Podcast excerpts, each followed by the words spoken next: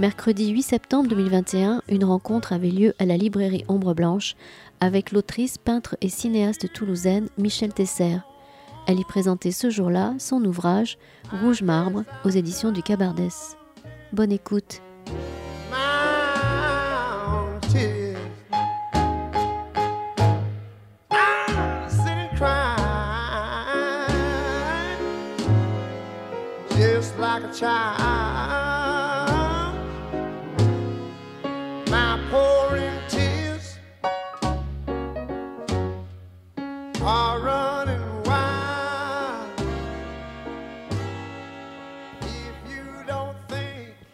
Ben, je voudrais juste euh, remercier Michel Tesser d'avoir accepté notre invitation, comme à chaque livre d'ailleurs. Nous sommes ravis de la retrouver avec euh, toujours euh, un très bon livre et un très beau livre.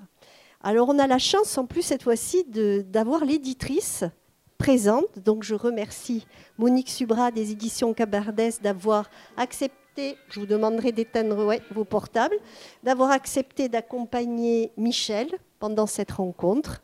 Voilà, donc euh, je vous laisse la parole à toutes les deux et merci encore pour votre présence. Surtout Michel, que avec ton bras, ton genou, c'est une prouesse. Voilà.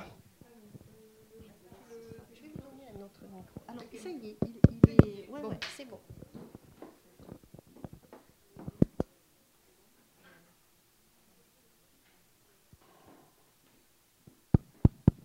je voulais juste rajouter une petite chose, c'est que quelquefois, c'est vrai que nous sommes obligés de demander le pass sanitaire. Donc, euh, nous avons quelquefois quelques petits incidents, mais nous ne pouvons pas faire autrement parce que si nous n'appliquons pas cette règle, eh ben, les rencontres ne pourront pas avoir lieu. Voilà, donc ce n'est pas de notre plein gré et avec grand plaisir que nous appliquons cette règle, mais nous devons l'appliquer. Voilà, Merci Hélène, merci à la librairie Ombre Blanche de nous accueillir. Bonjour à tous et à toutes, quelques visages que nous connaissons déjà puisque euh, ça fait plusieurs fois que nous venons à la librairie présenter des ouvrages de Michel. Alors pour ceux qui ne la connaissent pas très bien, mais peut-être ne sont-ils pas nombreux, quelques mots pour la présenter. Euh, Michel est une personne qui excelle dans le domaine du sensible et qui euh, a de très nombreuses cordes à son arc. C'est une, une femme de lettres. C'est ce qui nous réunit ici aujourd'hui. C'est aussi euh, une artiste peintre. C'est également un photographe. Et c'est également une réalisatrice et scénariste de films. Euh, son travail euh, d'écriture s'articule autour de grands thèmes, parmi lesquels on retrouve Venise, notamment aux éditions Serge Safran, et euh, Le Canal du Midi, pour lequel elle a écrit plusieurs livres, et un de ces livres a été édité par la maison d'édition que je représente, les éditions du Cabardès. Je cite Moi, Jean Pigas, ouvrier du Canal ce livre qui, a connu et qui connaît toujours un très joli succès, puisque nous avons fait plusieurs euh, rééditions, réimpressions, euh, a été édité également en occitan par l'IEO de Carcassonne et a donné lieu à un feuilleton radiophonique en occitan. Voilà, c'est pour le, pour le, joli travail qui a été fait autour de ce, sujet qui consistait à donner la parole à un ouvrier lors de la, création, lors de la construction du canal. Euh, dans l'écriture cinématographique, euh, Michel Tesser a signé le scénario avec Jean Périssé de La fabuleuse histoire de Monsieur Riquet. Et dernièrement, les dialogues du film de fiction Riquet. C'est bien le titre, hein, Riquet. C'est une plume, pour ceux qui la connaissent, c'est une plume sensible, ciselée, qui laisse la part belle euh, à la nature qu'on retrouve toujours euh, au centre de son travail. Le, le, sujet est finalement quelque part, je trouve, un prétexte pour parler de la nature et remettre la nature au centre du livre. Euh, nous allons vous proposer, comme nous le faisons assez régulièrement, quelque chose qui est un peu à, deux voix, euh, avec 95% euh, Michel et 5% Monique Subra, mais avec des petits moments de lecture qui permettent de, donner la voix à l'écriture, de la mettre en voix, mais aussi de lancer des sujets à partir desquels Michel Tessay rebondira. Avant de commencer, j'aimerais que euh, Michel, tu présentes un petit peu ce, travail. Euh, vous remarquerez qu'il euh, y a une similitude dans les deux couvertures. Ce n'est pas pour rien. Ça s'inscrit dans une certaine filiation. J'aimerais bien que tu dises un peu ce que tu penses de cette filiation, comment tu la vois, toi, et également, euh, comment euh, tu, as, tu as voulu, pourquoi tu as voulu aborder ce sujet du marbre, qui n'est pas n'importe quel marbre dans notre région?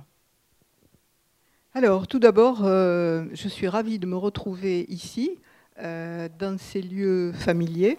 Euh, entouré de visages euh, amis, hein, parce que la plupart sont des lecteurs qui sont devenus amis. Euh, donc, quelle, quelle, meilleure preuve que l'écriture, finalement, dans l'écriture, on essaie de, donner le meilleur de soi, et peut-être que ça va toucher le meilleur, ou du moins la, part la plus sensible de, de l'autre. alors, pour ce, qui, pour ce qui est de ce livre, effectivement, de ce nouveau roman, euh, il s'inscrit en continuité, comme l'a dit euh, Monique Subra, en continuité de euh, Moi Jean Pigas, ouvrier du canal. en effet, il y a dans ce livre une part importante euh, qui est donnée au, petit peuple, encore une fois, hein, comme dans, Jean Pigas. Mais là, il ne s'agit plus d'un seul personnage qui va euh, parler, qui va s'exprimer en son propre nom, à la première personne, et à travers lequel on va vivre une aventure collective. Mais il s'agit là euh, d'un roman qu'on qualifierait de, choral, hein, puisque il s'agit de d'entendre plusieurs voix autour d'un même événement et d'une même série de, péripéties. Alors, euh, on est toujours, euh, voilà le premier lien, on est toujours en Occitanie, en Languedoc, aurait-on dit euh, au XVIIe siècle, puisque comme Jean Pigas, ce roman se situe au XVIIe siècle, mais cette fois-ci dans la première, la toute première partie du XVIIe siècle. Euh, ce roman est né euh, d'une. C'est toujours pareil, hein, je crois qu'il y a. Dans mon écriture, euh, j'ai toujours. le déclencheur, ça va être un, lieu particulier qui va entrer en résonance avec sûrement ma sensibilité, mes, interrogations. Oui, merci Hélène de veiller aux, aux, fluctuations de la voix. Voilà, donc ce, roman est né euh, certes d'un propos qui, venait en continuité de, Jean Pigas et de cette aventure du canal qui s'inscrivait dans cette terre, mais là, euh, il s'agit d'un coup de cœur pour, euh, pour un lieu, pour un lieu qui est, qui est à la fois âpre et, qui porte une, une douceur, et qui est un lieu perdu, entre guillemets, dans le Minervois, euh, c'est-à-dire au pied, sur les tout premiers contreforts de la montagne Noire. Euh, Minervois, euh, à cause de. Enfin, le nom vient bien entendu de la proximité de Minerve, hein, cité médiévale, cité bien connue. Et ce Minervois est une terre qui, qui est à la fois située dans la plaine avec des, vignobles sur les contreforts et dans les, sur les contreforts donc de la, montagne noire. Euh, donc de, de ces lieux, on m'avait dit donc une amie me dit un jour, euh, elle avait lu euh, donc euh, moi Jean Pigas, elle me dit mais il y a pas loin de chez nous, puisque ce sont des amis qui habitent dans le Minervois, un lieu extraordinaire où il y a toute une mémoire justement ouvrière de ce temps-là, de ce XVIIe siècle, une, et ensuite jusqu'au XXe siècle, une mémoire des marbriers. J'ignorais qu'il y avait des marbrières, enfin des carrières de marbre dans ce coin euh, bon, mon intention n'était pas de faire euh, un ouvrage sur. J'avais assez peu l'intention de faire un ouvrage sur le travail dans les carrières. Du travail assez souvent sur l'eau, sur le thème de l'eau. Voilà, oui. De manière générale. Voilà, tout à fait. L'eau est quelque chose qui m'attire, est un élément qui m'attire de par sa fluidité, dont la pierre, c'était un petit peu antinomique, comme euh, le souligne Monique. Mais je suis allée un petit peu par hasard. je suis arrivée là, sur les lieux. Et là, j'ai été totalement séduite par la force des lieux, qui sont à la fois, il y a euh, une topographie bien particulière, triangulaire, dirais-je, avec un village qui est comme tous ces villages du sud, euh, qui est un village d'ocre, hein, de pierre ocre, là, de pierre ocre un petit peu rosée, on verra pourquoi, euh, qui est regroupé autour d'une abbatiale, hein, d'une abbaye, d'une ancienne, ancienne, abbaye bénédictine, puisque souvent les abbayes étaient à l'origine de la création d'un groupement euh, villageois. Hein. Donc il y a cette abbaye qui est absolument magnifique, qui est avec ses, ses, couleurs chaudes euh, qu'on trouve dans ces, pierres, dans ces pierres méridionales. Il y a non loin de cette abbaye un lieu qui m'a rappelé d'emblée certains sites en Grèce perdus dans les, dans les météores grecs, euh, qui est un site très très ancien, puisqu'il y a une source sacrée, ce devait être une source sacrée celte, comme il y en existait, comme souvent les lieux sacrés, ce sont catholiques, chrétiens plus exactement, se sont installés sur des lieux bien plus antiques. Donc une source sacrée à proximité. Ça, c'est pour la partie civilisée de, la chose.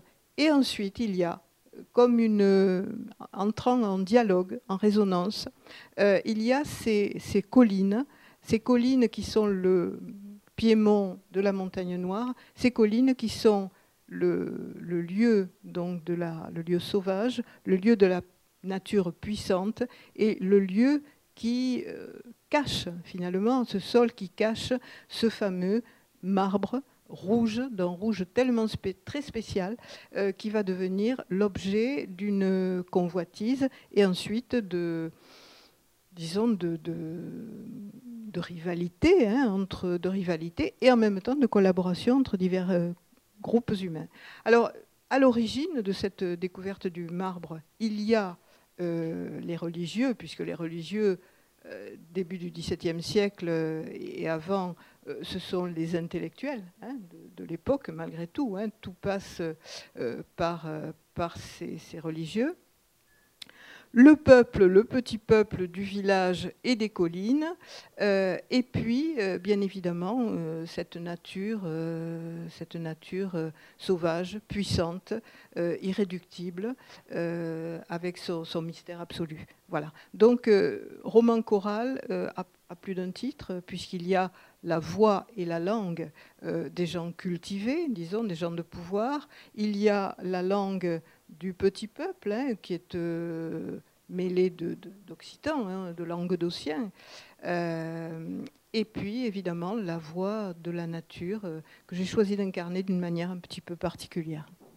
Et on n'oubliera pas la voix des marbriers, venus d'Italie, apporter leurs compétences. Tout à fait, tout à fait, puisque tout va se, il va y avoir, tout va, tout va être donc, se déclencher à partir de la venue des marbriers italiens, évidemment, l'Italie est déjà très en avance. C'est un peuple, euh, l'Italie et le terrain, c'est l'Antiquité romaine, euh, c'est la statuaire, euh, la statuaire héritée de la statuaire grecque, ce sont les temples, ce sont les palais. Donc ces Italiens appelés par les religieux vont évidemment être à l'origine de l'essor de ce lieu qui serait, sans, cet apport, euh, resté sûrement euh, dans l'inconnu. Voilà. Merci. Donc quelques lignes euh, qui concernent la partie ecclésiastique du sujet. Huit jours plus tard, l'abbé Jean d'Alibert convie à dîner un petit cercle de proches. Sont présents Fra Bartolomeo, le franciscain, frère Luc le prieur, frère Paul l'économe, maître Lavinck notaire, enfin Jacques et Pierre d'Alibert, l'un négociant et l'autre viguier, tous deux frères de Jean. Bien que l'on ne soit plus en carême, l'abbé, par égard pour la règle, a fait bannir du repas toute viande, à l'exception du poisson, des truites, pêché le matin même dans l'argent double, auquel le franciscain s'est toutefois abstenu de goûter. Entre les poires et le fromage, le voilà qui lance à la cantonade. Que vous inspire ce vin? Un peu désemparés, les convives lorgnent en direction de leur verre. Pierre d'Alibert dit Le capitaine, depuis qu'il a servi dans les troupes loyales contre les Huguenots, avale une gorgée et déclare Rien de particulier, sinon qu'il est fort bon. En effet, un honnête muscat issu de nos vignes. La terre qui l'a produit est pourtant bien ingrate. Cailloux, buissons, pierrailles, Seuls s'en contentent les chèvres et les moutons. Si j'osais imiter les saintes écritures, je dirais qu'elles possèdent un trésor invisible à l'œil nu. Où veut-il en venir se demande son frère, agacé par ses effets de manche. Cette aptitude du sol a donné le meilleur, poursuit l'abbé. Cette vertu des anciens était enfouie dans ses entrailles. Il a fallu la main de l'homme pour la révéler. En vérité, je vous le dis, nos garrigues recèlent une autre richesse que par paresse ou par négligence, nous n'avons pas su faire fructifier.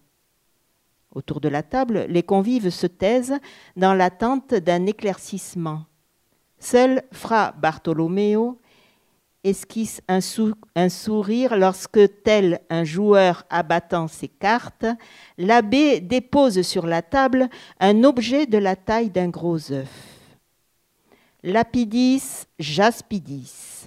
Chacun étire le col, visiblement perplexe, devant la pierre aux nuances rougeâtres, jaspées de blanc. Alors Michel, parle-nous un petit peu de, ces religieux qui vont donc être à l'initiative de, l'exploitation du marbre. Voilà, alors il faut dire que l'abbaye avait été fondée euh, donc au très haut Moyen Âge, et vraisemblablement, enfin plus que vraisemblablement, bâti avec de la pierre de marbre, avec ce fameux incarnat, mais qui n'était pas utilisé, qui était juste utilisé comme matériau de construction et non pas comme matériau ornemental. Euh, donc on connaissait, euh, on savait qu'il y, y, avait eu des carrières, mais elles étaient tombées complètement euh, dans l'oubli. Voilà, en désuétude. Et de plus, la mode n'était pas à la para. Au contraire, à une certaine, euh, toute la, disons, la période romane euh, était plutôt dans la sobriété et on privilégiait plutôt éventuellement les fresques, les peintures à base d'ocre, de, teintes naturelles, plus que la, statuaire. Ou bien c'était de la statuaire en bois. En revanche, il faut resituer le, le contexte historique. Ça, c'est très important. Pourquoi ce, marbre, brusquement, euh, a, eu cette, espèce de, de, de, triomphe hein, voilà. C'est tout simplement qu'on est dans la période de la contre-réforme. Euh, les guerres, on sort juste, on y est encore d'ailleurs pratiquement, dans les guerres de religion qui ont été une suite de massacres abominables des deux côtés. D'ailleurs, un des personnages est, très, lié à, toute cette période très sombre.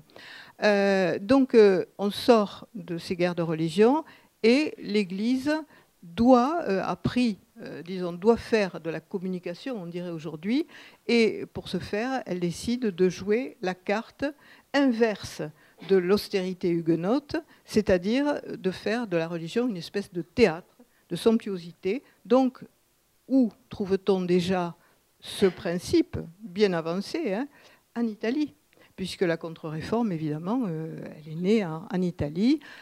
À la même époque, on a commencé d'ailleurs de construire la basilique Saint-Pierre de Rome. Et on retrouvera d'ailleurs du marbre de Cône, puisqu'il s'agit du village de Cône-Minervois, euh, ce fameux marbre incarnat, rouge et blanc, très particulier, euh, plutôt orangé et blanc, on le retrouvera à la basilique Saint-Pierre de Rome, pour ce qui est de l'Italie. Donc voilà, le contexte est très important, d'où l'importance qui, a peut-être, euh, qui étonnera peut-être qui a étonné certains dans le roman l'importance de la part religieuse et euh, cette espèce de, euh, division des, chapitres, des grandes, des grandes parties hein, du, roman euh, par des citations en latin. Parce qu'il y a, disons, toute cette partie institutionnelle, hein, religieuse, qui vraiment structure l'histoire, structure les événements. et donc c'est une espèce de, clin d'œil, plus que ça, à cet aspect. Voilà, cet aspect structurant de, de, oui, religieux qui, qui sous-tend sous tout ça. Voilà. Et on va avoir besoin, je sais pas si on m'entend, et on va avoir besoin des, des, Italiens pour ça. Voilà, on va avoir besoin de l'expertise italienne. Donc euh, les Italiens vont arriver avec euh, d'abord leur œil, euh, ensuite, leur, euh, leur, expertise en matière de, main-d'œuvre, hein, puisque avec, euh, un des personnages principaux, hein, qui est sculpteur et commerçant, hein, puisque comme pour la peinture, les, les, marbriers, comme les peintres, les marbriers fonctionnaient en ateliers familiaux, et donc ils étaient à la fois artistes et commerçants. C'était des, gestionnaires, c'était des, grosses entreprises, on pourrait dire aujourd'hui, de, bâtiments et de décoration. Donc euh, il, vient euh, non pas mu par, euh, par l'idée du beau, mais l'idée du profit. Il dit voilà, je, il y a un marbre, et d'un marbre, qu'on ne trouve pas ailleurs. Voilà, qu'on ne connaît pas. Voilà, voilà parce que le, évidemment le paradoxe, que vient-il faire là, dans ce coin perdu, alors qu'il euh, y a Carrare, alors que lui a son atelier à Gênes, grand port et euh, à proximité de Gênes, qui est un grand port de commerce, où on reçoit du marbre de partout, où, tout ça fourmille d'ateliers de, marbre, de transformation de marbre, et que l'Italie est une terre de un, vaste gisement de marbre. Depuis la Sicile jusqu'au nord de l'Italie, il n'y a pas que Carrare. On parle de Carrare à cause de ce marbre blanc extraordinaire, mais il y a des marbres de toutes les couleurs. D'ailleurs, à un moment donné, un des marbriers italiens dit euh, le marbre, c'est notre palette, c'est notre palette de peintre. On peint avec avec toutes ces couleurs de, marbre. Voilà. Écoutons, enfin, donnons donc la parole aux Italiens.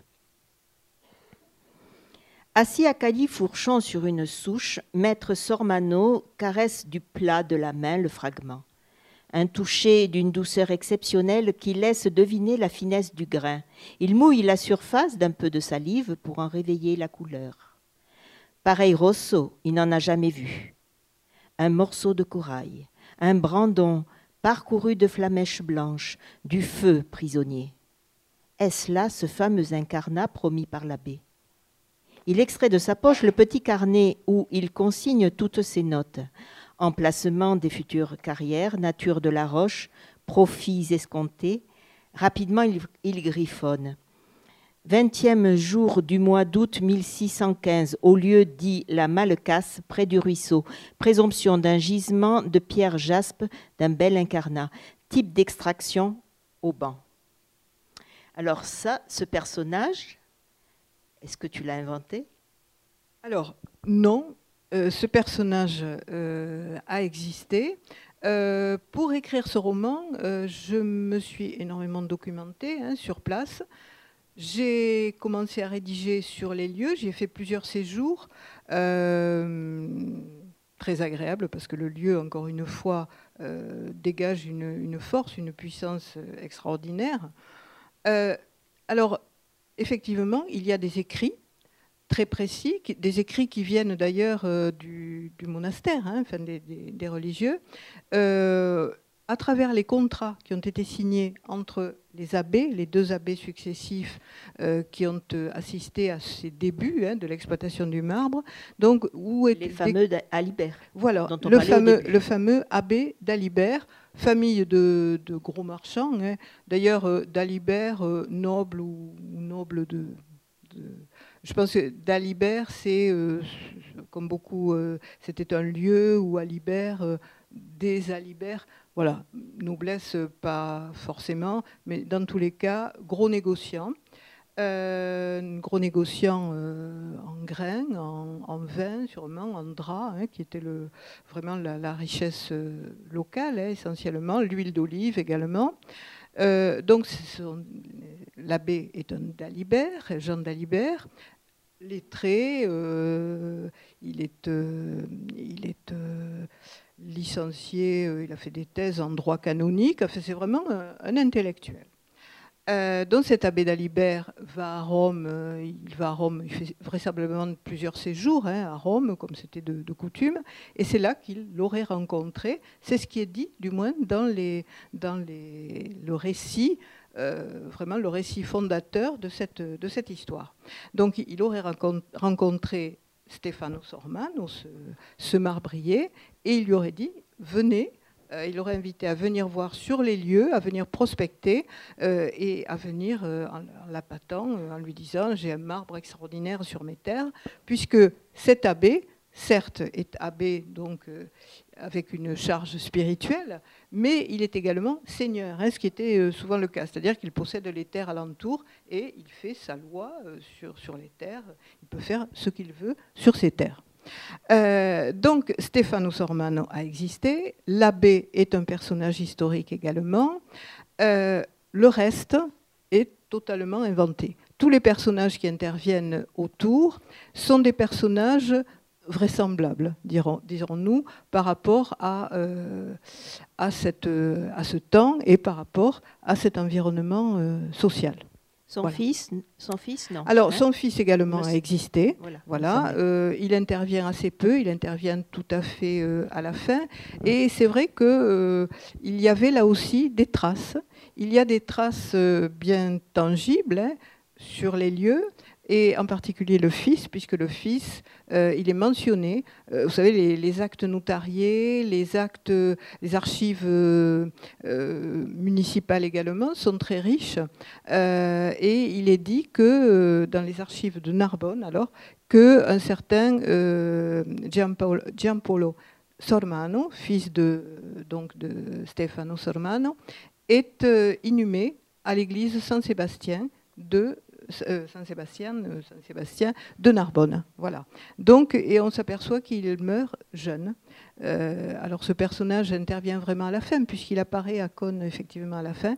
mais en, épluchant un petit peu toutes ces archives, hein, aux archives départementales de l'Aude, puis à travers des, gens qui, ont été des personnages, des personnes ressources hein, sur place et à Carcassonne. Donc j'ai pu suivre vraiment la trace et, alimenter le, roman. Mais encore une fois, à partir de ce, euh, socle, hein, j'ai laissé libre cours euh, à mon imagination euh, pour donner vie à, l'histoire, à ce, ce fragment d'histoire.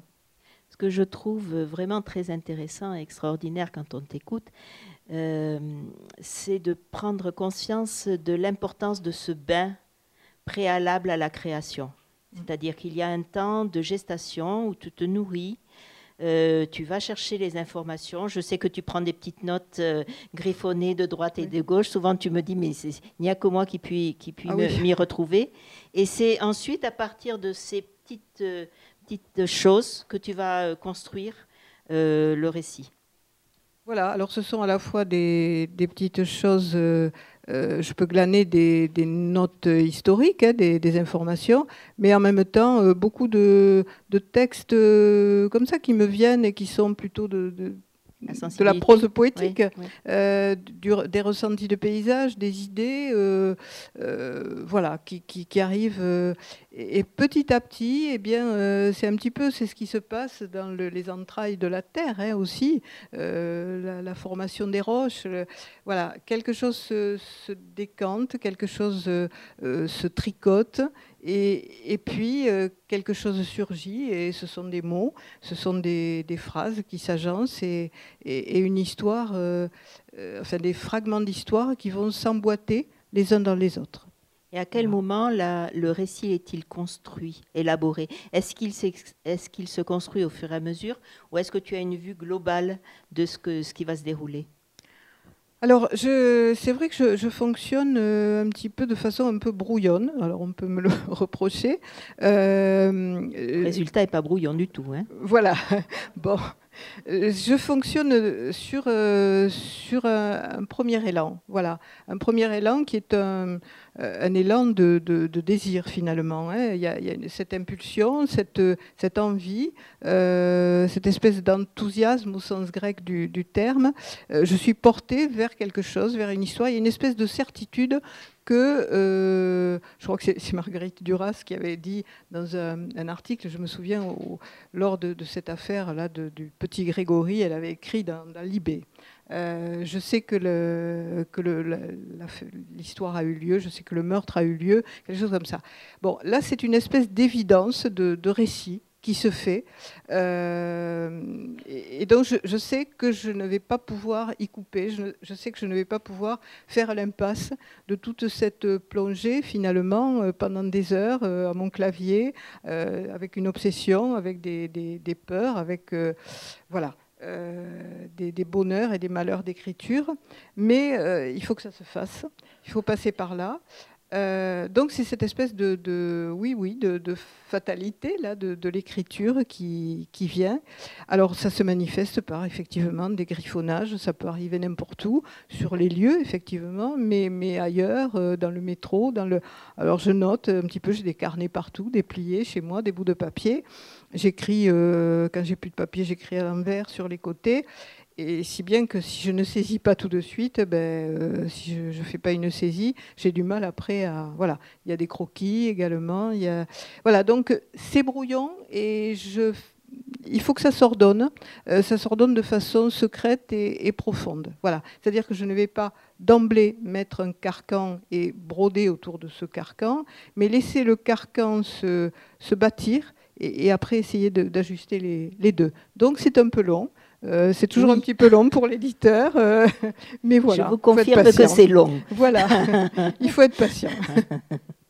mais c'est tellement beau à la fin. Sur des textes courts, euh, je peux aller très vite. Je peux, ça peut être une nuit. Euh, euh, je me souviens d'avoir écrit un texte, petit livret qui a été publié à Venise, sur Venise, et ça a été une espèce de, comme ça, de, texte fulgurant, écrit d'un jet, dans une espèce d'état second. Donc ça aussi, ça peut se produire.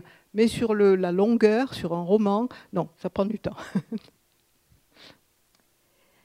Nous allons maintenant aborder euh, l'angle des, ouvriers, du petit peuple.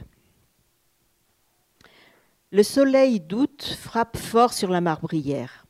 Armée d'une pelle, Marie s'active à dégager les, les déblais. La chemise colle à sa peau. La sueur inonde sa poitrine, ruisselle entre ses seins. Elle relève la tête et s'éponge le front. Sa bouche est sèche, ses narines encombrées de poussière, ses cheveux englués. Ce n'est plus l'odeur âcre du suin qu'elle respire, mais celle abrupte et comme métallique du caillou chauffé à blanc. Depuis le retour des Italiens, la colline tout entière bruit comme une ruche au printemps, un bourdonnement incessant qui ne s'éteint qu'avec la fin du jour. Le soir, seuls quelques brassiers retournent dans les fermes proches, tout près tout près du front de, la, de taille, les carriers ont construit des cabanes où ils ont installé leur campement. Ils ont même bâti une forge. Désormais, plus besoin de courir au bourg pour aiguiser un pic ou redresser une aiguille. Chaque matin, le commis de maître Bernard monte à la carrière. Travailleur, dur à l'ouvrage, mais esprit borné et surtout médisant. Les femmes ça sert qu'à causer des embrouilles, a-t-il dit en apercevant la colobra. Les blés sont mûrs. Qu'elle aille faire les moissons? Il a raison, à approuver un apprenti carrier, sans compter qu'avec son marmot, elle risque de nous porter la guigne. Le lendemain, Marie l'a répété à Jeanne. T'en fais pas, lui a-t-elle dit. À te voir si vaillante, ils finiront bien par te regarder autrement. Toi, et aussi le petiot. Alors voilà une, mère et son enfant qui vont euh, quelque part euh, être au centre du, récit.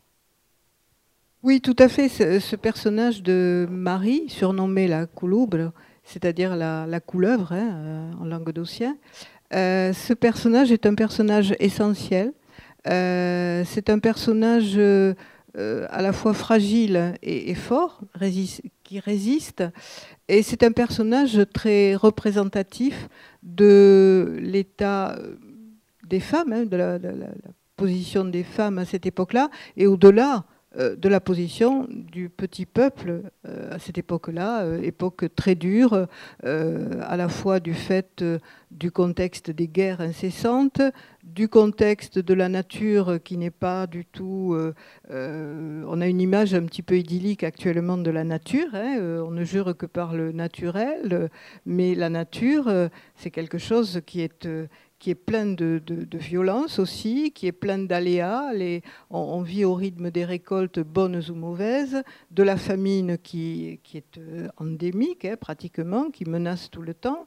Euh, voilà. Alors ce personnage, euh, c'est un personnage qui m'a permis justement de structurer le roman et à travers des, des apartés justement des, têtes de, de, pas de chapitre, mais de partie à la première personne. Voilà. Donc, euh, ce personnage m'a habité. Euh, c'est toujours pareil, mais les personnages, au bout d'un moment, dans l'écriture, euh, moi personnellement, les personnages m'habitent finalement, et, ils, finissent par parler à travers moi. C'est une espèce de, comme ça, de, phénomène presque médiumnique, si bien que j'entends leur voix et je ressens les choses à travers eux. Alors ce personnage, euh, ce personnage est un personnage euh, blessé. Euh, verra ceux qui ont lu le livre, ils verront pourquoi, enfin ils savent pourquoi. Ceux qui ne l'ont pas encore lu verront pourquoi. Hein. c'est un personnage profondément blessé et qui est blessé aussi dans sa, dans sa maternité du fait de la naissance très particulière de son enfant et du fait de l'infirmité de son enfant, qui n'est pas fortuite, qui est un petit peu à double sens, puisque cet enfant privé de quelque chose va de façon inverse, euh, et peut-être du fait de cette privation, avoir des pouvoirs, ou du moins une, capacité de communiquer avec la nature, je préfère même dire avec les forces telluriques, euh, qui est très différente des, autres, euh, personnages. Alors, encore une fois, ces personnages déclassés, on pourrait dire, hein, ces marginaux. Euh, ces marginaux euh, ont une, une importance dans le récit très forte. Euh, et c'est un petit peu la, la, noblesse de ces marginaux que je mets en avant. Donc il y a d'un côté l'institution et, de l'autre côté ces gens qui se débrouillent et qui ont une force et une intelligence aussi pratique et une intelligence peut-être des choses, une intuition portée à son plus haut point. C'est là qu'on retrouve le parallèle avec le personnage de Jean Pigas. Hmm? Tout à fait. Voilà. Euh, disons que Marie, la Couloubro, c'est euh, le Jean Pigas au, hmm? au féminin. Hmm. Tout à fait. Tout à fait. Voilà. Souhaites-tu que nous allions plus loin ou que nous passions la parole à, au, au, public euh, qui peut-être aura envie, au bout de trois quarts d'heure, de de, t'interroger. Je voudrais saluer deux personnes. Alors, Laurence Terna, qui nous fait le plaisir d'être parmi nous.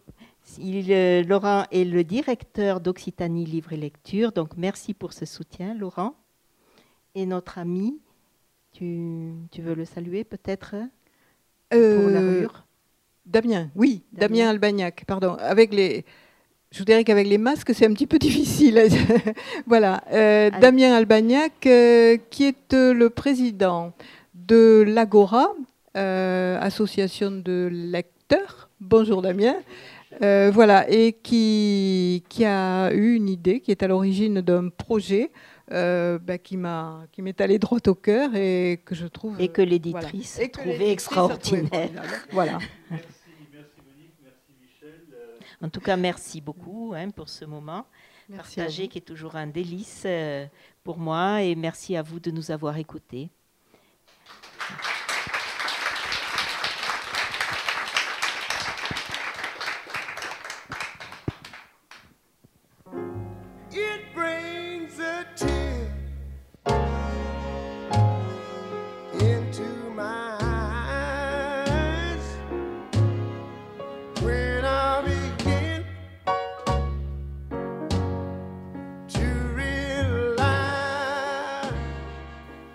Il s'agissait d'une rencontre avec Michel Tesser, autrice de Rouge Marbre aux éditions du Cabardès, à la librairie Ombre Blanche le 8 septembre 2021. Réalisation et mise en onde Radio Radio.